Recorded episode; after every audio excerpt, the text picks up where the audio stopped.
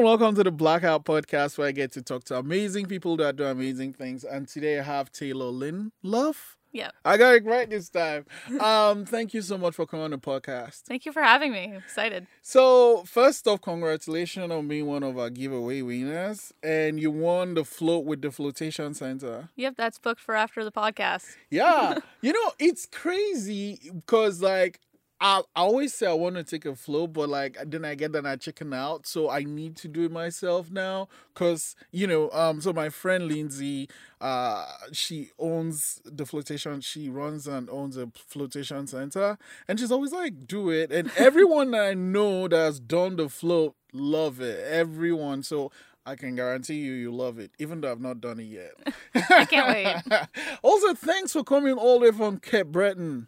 Long drive, 3 hours. Oh, man. You know, it's funny. Every year, I keep saying I'm going to go. And this was going to be the year, but then COVID happened. Hey, Atlantic bubble. Yeah, you know, we have that. But then, like, when it happened, it moved, like, had to move a lot. So yeah. My life is kind of planning 4 to 5 month batches. Yep. So just throwing that off, threw a lot of things off. Now I'm just struggling. But I'm thankful I have my, I call them my Avengers. They make everything seem like I know what I'm doing, even though I don't. No one really, let's be real, no one really knows what they're doing. We're all just trying our best.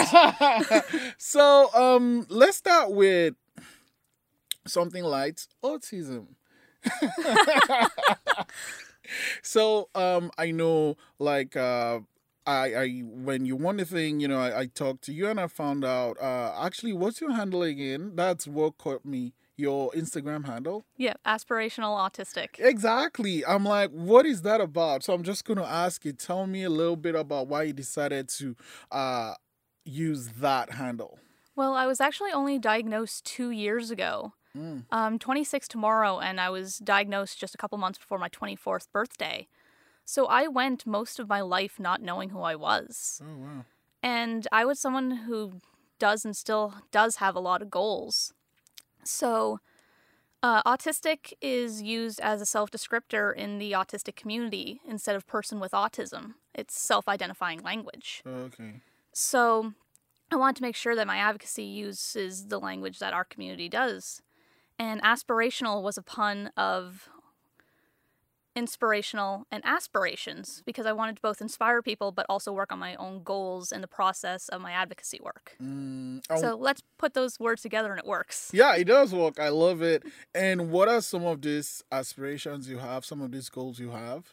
Currently working on my documentary, A Strong Name, but my biggest one is I want to be able to go to university. Only 1 in 3 people on the autism spectrum manage to go to university. Oh. And due to barriers that we face, only 26 to 39% of us actually graduate.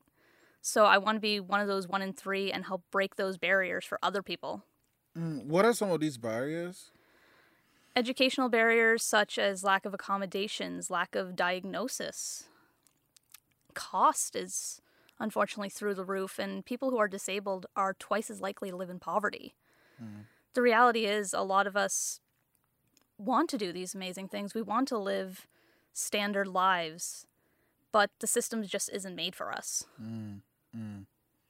Wow. It's one of those things where if you're not experiencing it, you really don't have an idea of what the person is going through. Exactly. So let's talk about why your diagnosis happened so late in life. Like a lot of autistic girls and women-aligned people, I learned to do something called masking, which means we would hide our traits so we wouldn't get bullied, we wouldn't get picked on. Growing up, I was told even by teachers and people in authority, aside from my parents were very supportive. I was told that I had to just try harder to fit in. I was told that if I was being made fun of and pushed around in gym class, I had to do more work outside of gym class to be more skilled, more dexterous. Turns out I have something called, I'm trying to remember the exact wording, but it's dyspraxia, which is difficulties with motor skills. That's really common with people who are on the spectrum. So I couldn't try harder out of a neurological condition, you know what I mean? Mm-hmm.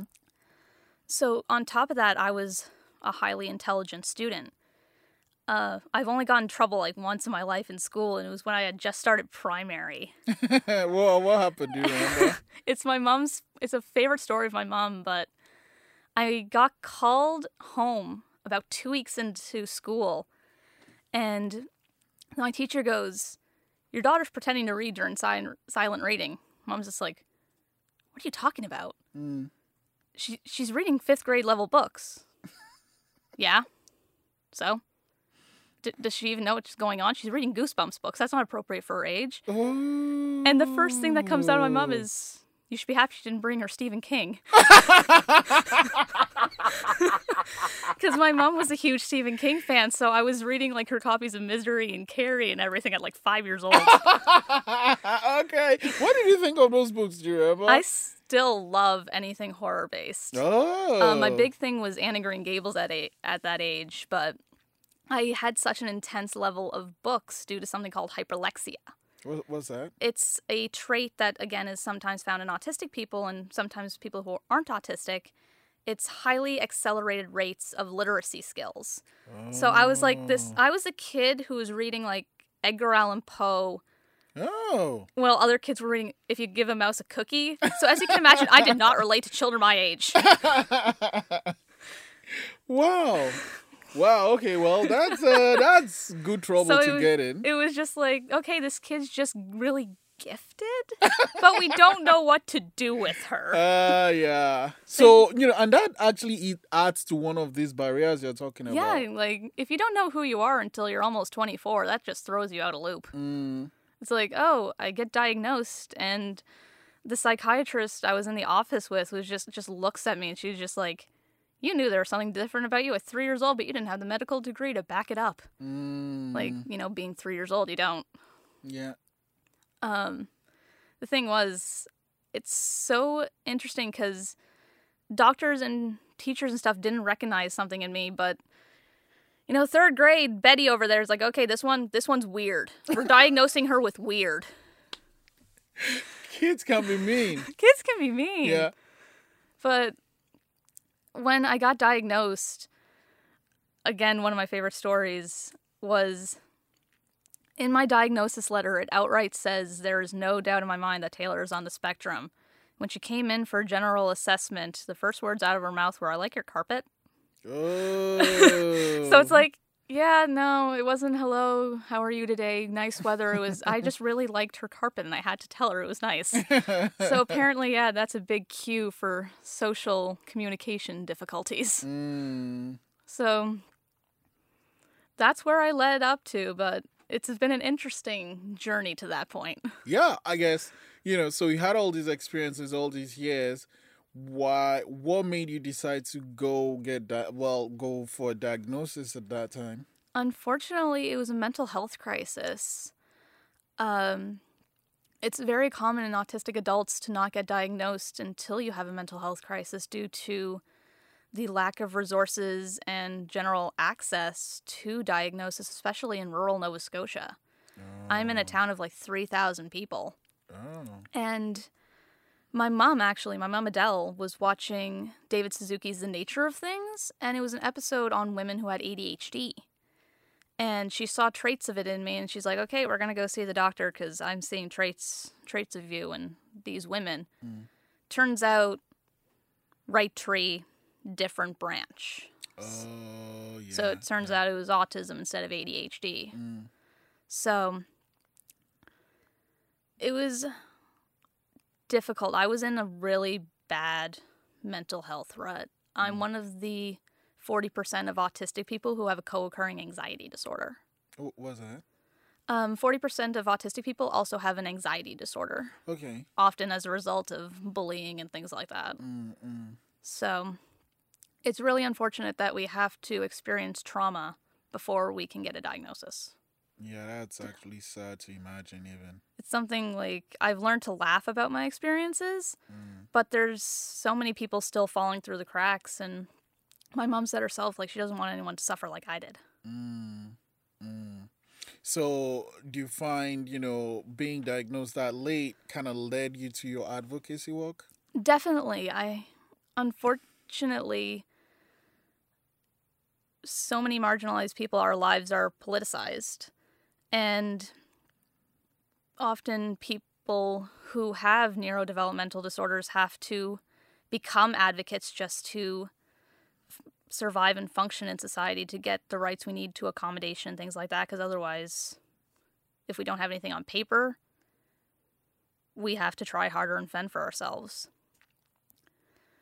I was someone who always really enjoyed looking into social justice and things like that, and I always had skills with writing, and I enjoyed speaking. I was the theater kid. Once you're a theater kid, you're always a theater kid. Mm. So I enjoyed, like, being able to speak and things like that. So I used the skills that I had innately and I had learned to cope with throughout my life to try and help other people through aspirational autistic. What really propelled me into it, though, was one specific milestone. I had seen an advertisement for CBC's You Can't Ask That. It was a docuseries that was looking for people with disabilities from across Canada to answer questions that people don't want to say to our face. It's like, I'm really curious about this, but if I say to your face, I might get hit. And so I said, you know what? Let's audition just to say I got out of my comfort zone, because I have anxiety. Mm-hmm. So it's like, okay, let's use an audition as a stepping stone just to be able to say, okay, I tried this thing. Good job, me. Mm. I get a call 2 months later, hey, you're going to Montreal. I'm like, oh, shoot, okay, let's do this. Did you have to go alone or? That was the first time, like, flying by myself. Oh, well, actually, wow. Second time, I was a kid. The first time I flew by myself as an unaccompanied minor. Mm. But it was my first time in Montreal. And you have to note, this was only 3 months after I got diagnosed. Oh, boy. So I'm like, okay, I'm still trying to come into my own here. Yeah. And now I have to be in a national docuseries. Okay, let's do this. But it was a super fun experience. I absolutely loved it.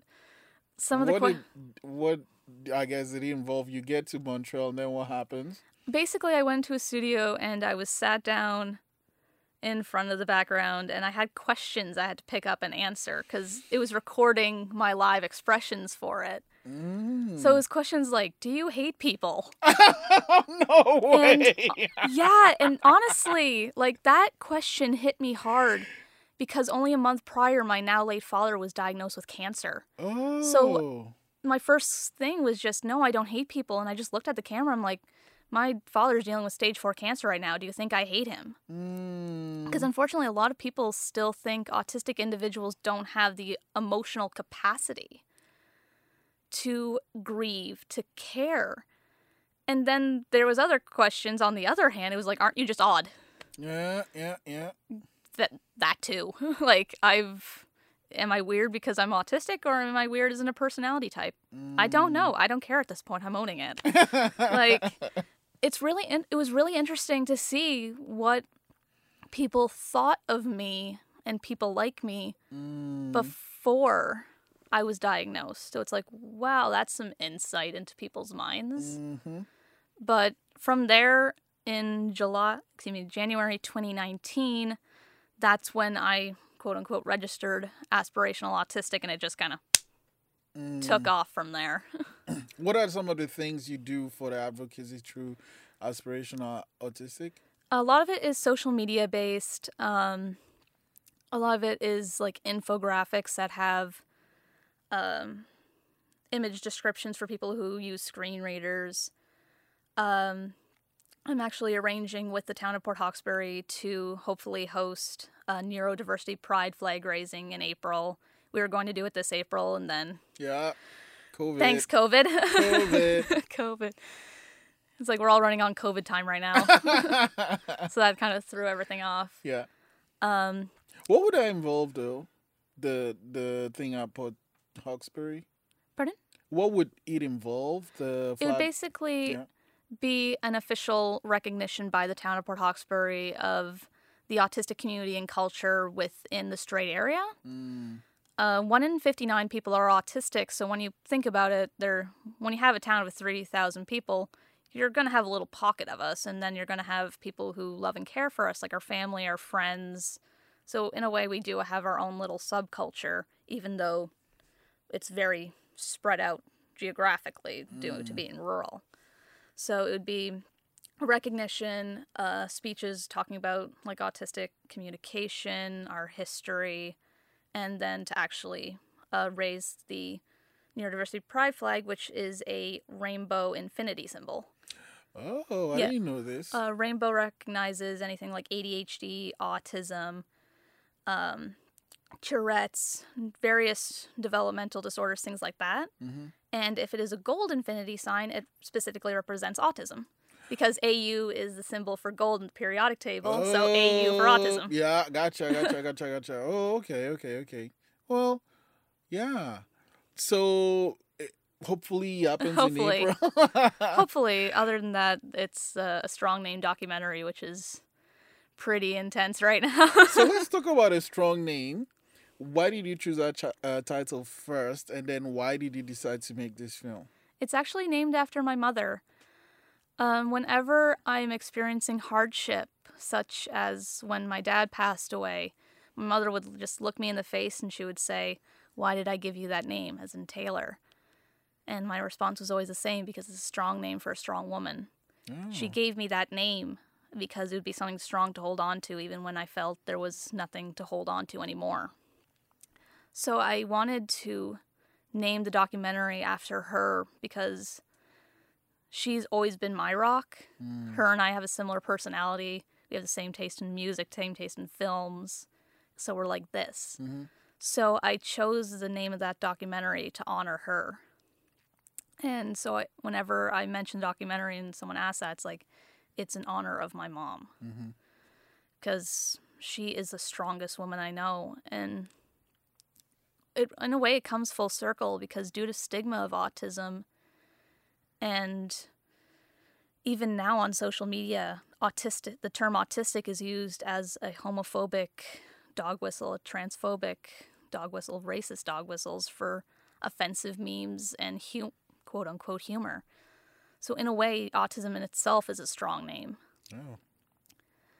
But the documentary itself is about not my experiences on the spectrum, but now turning outward and interviewing autistic individuals throughout rural and small communities of Nova Scotia and Mi'kma'ki, talking to their families, healthcare providers, policymakers, all to try and paint pictures of what it's really like to not have resources for diagnosis, what it's like to experience mental health issues while being autistic, what it's like to be a parent and feeling socially isolated due to having autistic children and not being able to relate with other parents, the National Autism Strategy that's currently in the works in the federal government.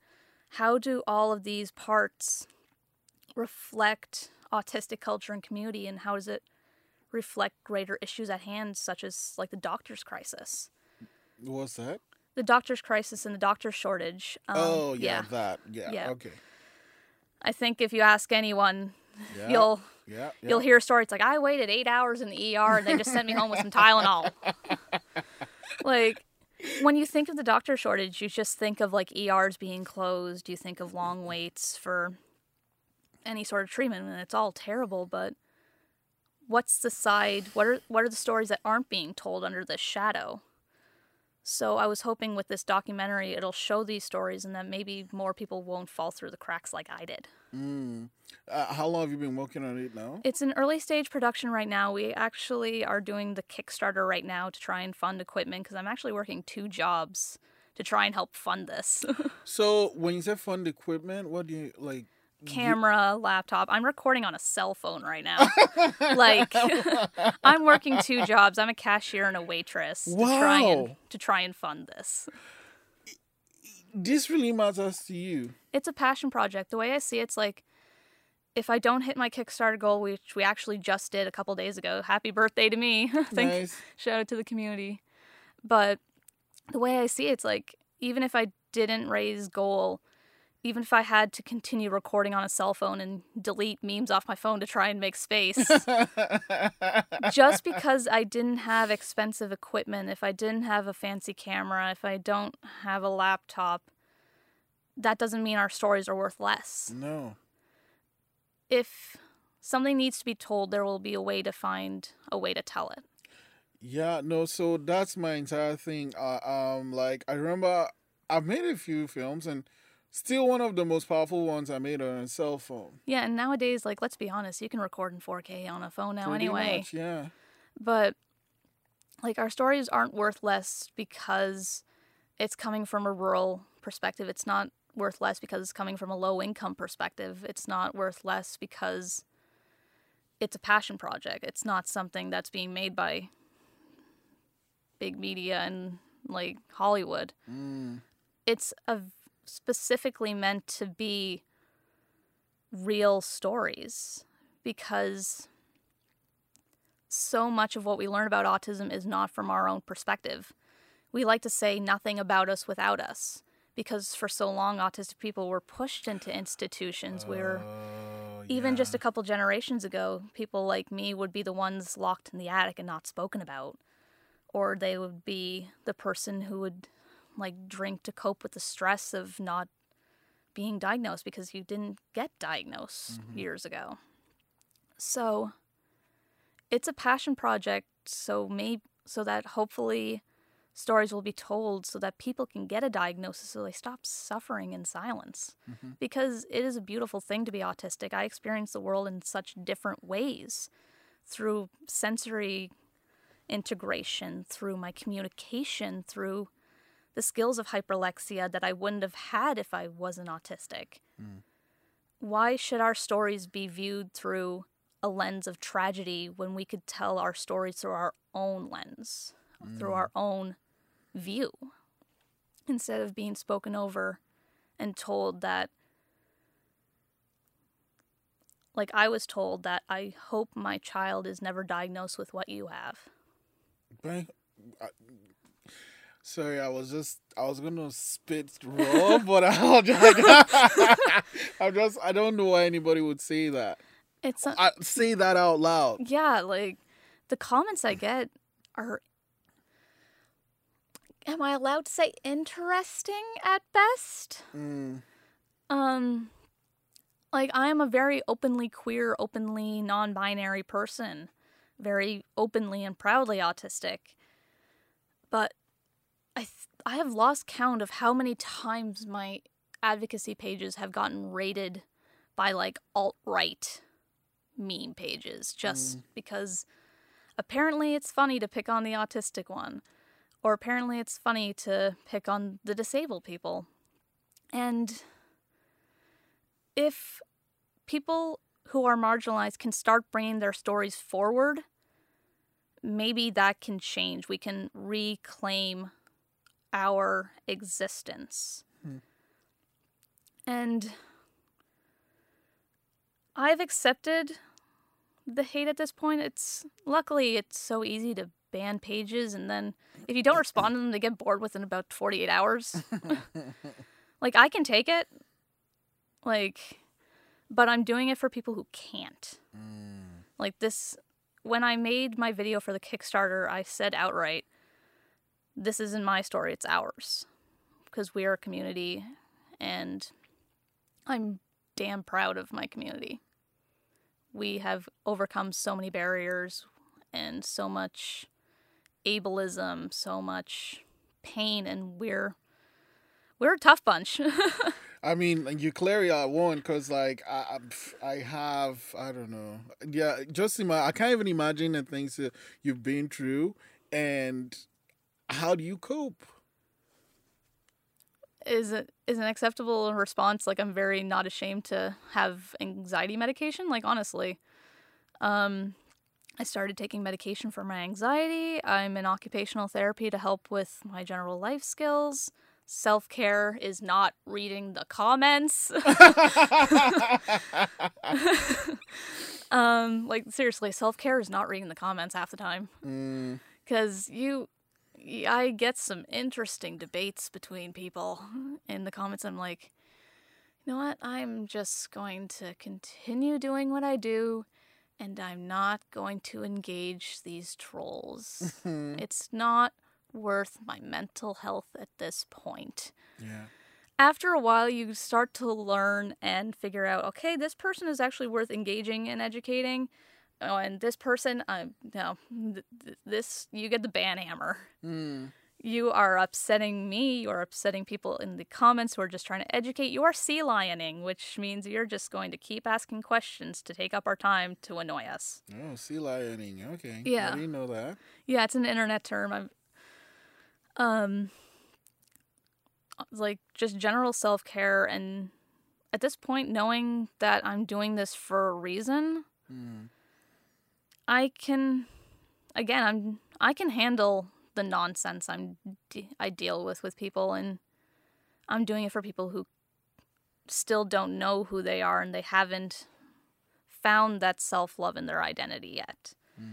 And honestly, I'm doing it for... I keep thinking of this kid I met in Antigonish. I had went to an LGBT Pride coffee house back in June of 2019 because I was doing performance poetry. And I ended up at the last second throwing in a poem that I had wrote for Autistics Aloud, which is Autism Nova Scotia's autistic-run publication of like art, poetry, articles, things like that, all of an autistic perspective. And it was just talking about my experiences in the autistic community and my self-identity. And afterwards, I get pulled aside by Mom and this kid. He was probably about 10. Mm-hmm. And turns out he thought he was the only queer autistic person in Nova Scotia. Wow. He thought he was alone. And he saw me as someone who was very out, queer, and autistic. And he realized he wasn't alone at that point. And the times that parents will virtually come up to me and say that they understand their kid better because they never really knew what it was. They, of course, didn't know what it was like to be autistic, and they want to try and support their kid best they could. People have told me that they ended up getting their diagnosis because through my advocacy work, they recognized traits in themselves. Like my mom saw traits of ADHD in me, which led to my autism diagnosis. So people got diagnosed and now they're getting the supports they need. Drama is drama, but knowing that you're making an impact for somebody not feel so alone is worth it. People can say whatever they want behind a keyboard. Yeah, stupid people. Really, I think once, you know, it kind of gives them this layer, the anonymity, nobody knows who I am, so I can go ahead and spew whatever bullshit I want to say. So you held your Kickstarter. What is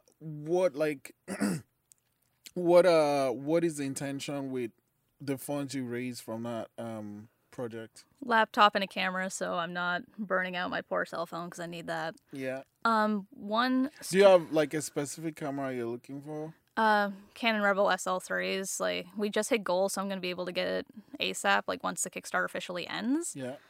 And one of my stretch goals is actually to bring it into schools once the film is done. Make a curriculum or like an assembly formatting to go to schools across Mi'kma'ki and Nova Scotia to educate both teachers and students alike. Like, these are your classmates, technically. These are people in your community. This is the person that you're making fun of by doing autistic TikTok challenges. What? Oh, this was a couple weeks ago. There was the autism challenge on TikTok. And basically... one thing that autistic people do is we stim. We call it stimming. It's often referred to as fidgeting in people who aren't autistic or aren't ADHD. It's a self-regulating behavior. Sometimes it's to calm us down from stress. Sometimes it's an expression of happiness. It's just a repetitive behavior we find very soothing. It's a form of body behavior and expression. Yeah. So this whole TikTok challenge was very exaggerated, fake, stimming, pretending to be an autistic person to humiliate us. Because, again, like we said earlier, kids are cruel and they will do anything for... Unfortunately, will do anything for likes. Yeah. And thankfully, a lot of work by my autistic colleagues who also do work in, like, the U.S. and things like that, they actually got that challenge shut down. Like, I think now the hashtag is actually blocked on TikTok. Wow. So... Wow, yeah, kids are mean, man. Kids are mean. Like... So, you know, I was just wondering, would it be easier to, like, reach out to, say, an arts organization like Canada Council of the Arts, or I don't know what? Yeah, I unfortunately tried, but, like, a lot of stuff is, the grants are closed, and it's really hard to do and apply for grants when you have a communication disability. Oh, yeah. It's like... Hey, I have a communication disability. It's like, how do I format this? How do I communicate my needs? And you know, it's ironic you mentioned that, because I think one of the things that I think Arts Nova Scotia does this, and I think Canada Council does it too, but I'm not really sure. But I know Arts Nova Scotia does it, where they try to make it more accessible. Yeah. And maybe this is something they don't know of. Yeah. Like, related, one thing that people don't think about is how autistic people are often not included in interview processes because you get marked for lack of eye contact, for fidgeting. It's like, you say the wrong thing and then, nope. Like, there is a reality that you're encouraged to self-identify with whatever marginalization you face, but people still, I don't think, understand various intersections of marginalization, because I'm not just a queer artist, I'm one with a communication disability. Some people may use augmented and alternative communication, which is known as AAC, which is like touch-to-talk applications, which could limit their ability to do phone interviews to be able to apply for grants. Yeah.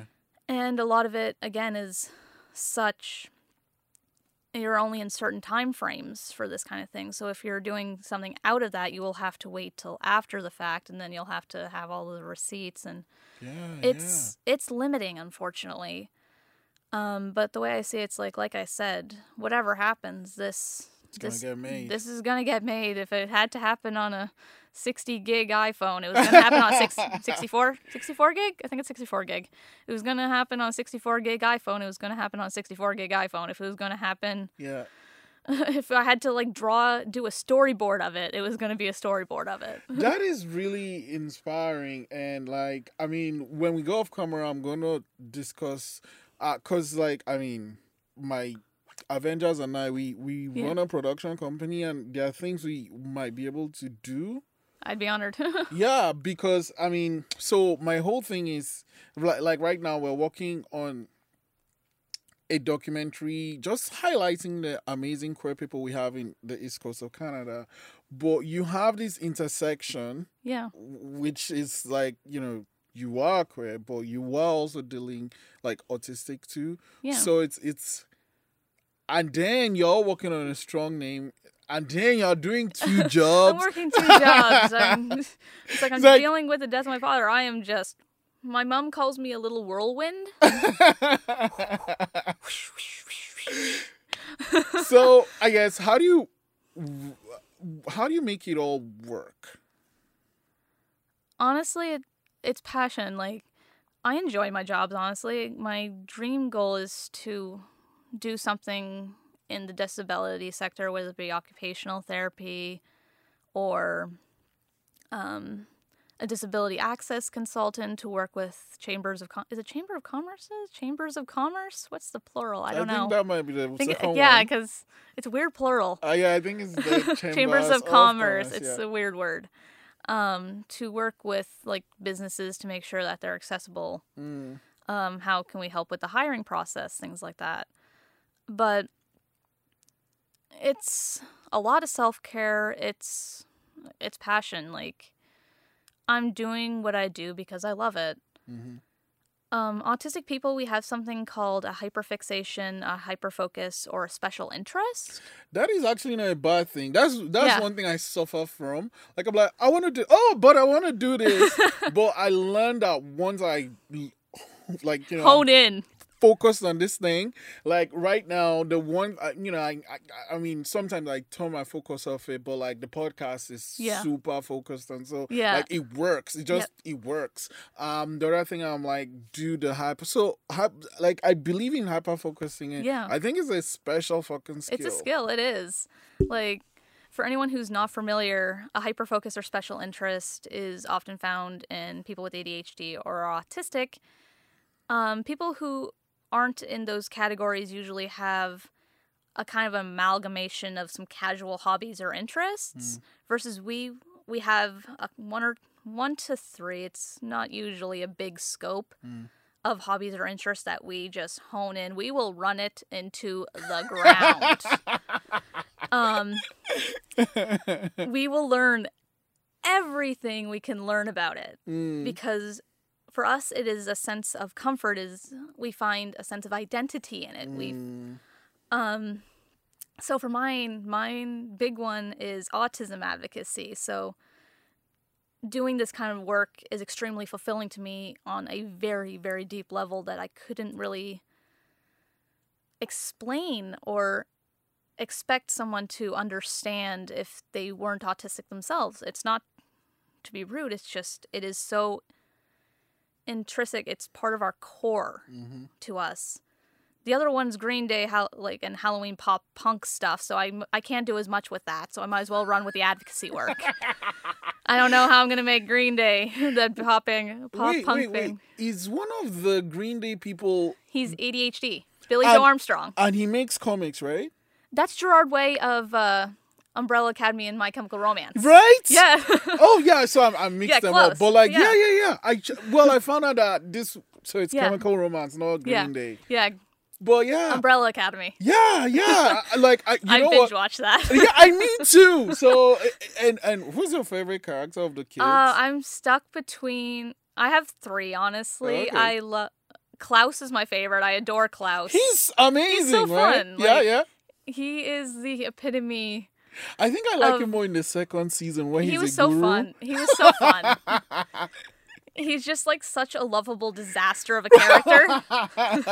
And his story is so sad. I know, it's like this is a character, he's so much fun, but you want to protect him with every fiber of your being. And like he falls in love with that guy in the past, right? Yes. And oh man, okay, yeah. Who's the second one? Five. Like how can you not obviously? How can you not love Five? Like he is such a good, well-rounded character. Right. Like, and the casting is amazing. The kid playing Five is like really talented. Yes. Like you don't have the Umbrella Academy without Five. Like he is holding the weight of that team on his 14-year-old looking shoulders. Okay, and who's the third one? Vanya. I adore Vanya. Like, come on, we have to rep Ellen Page. It's Nova Scotia. Okay. Oh man, yeah, so fun to talk to. But you know, like I said, once the camera is off, we'll talk about things that we could do for you on Strong Name, and now that I guess with your Kickstarter done and you've hit your goal, it was $2,500 just to try and help offset some costs. Yeah, we're on stretch goals right now, so great. Well, stretch goals. I've never done the way Kickstarter works is it's all or nothing. So if I didn't reach $2,500, like I could have raised $2,499. Nope.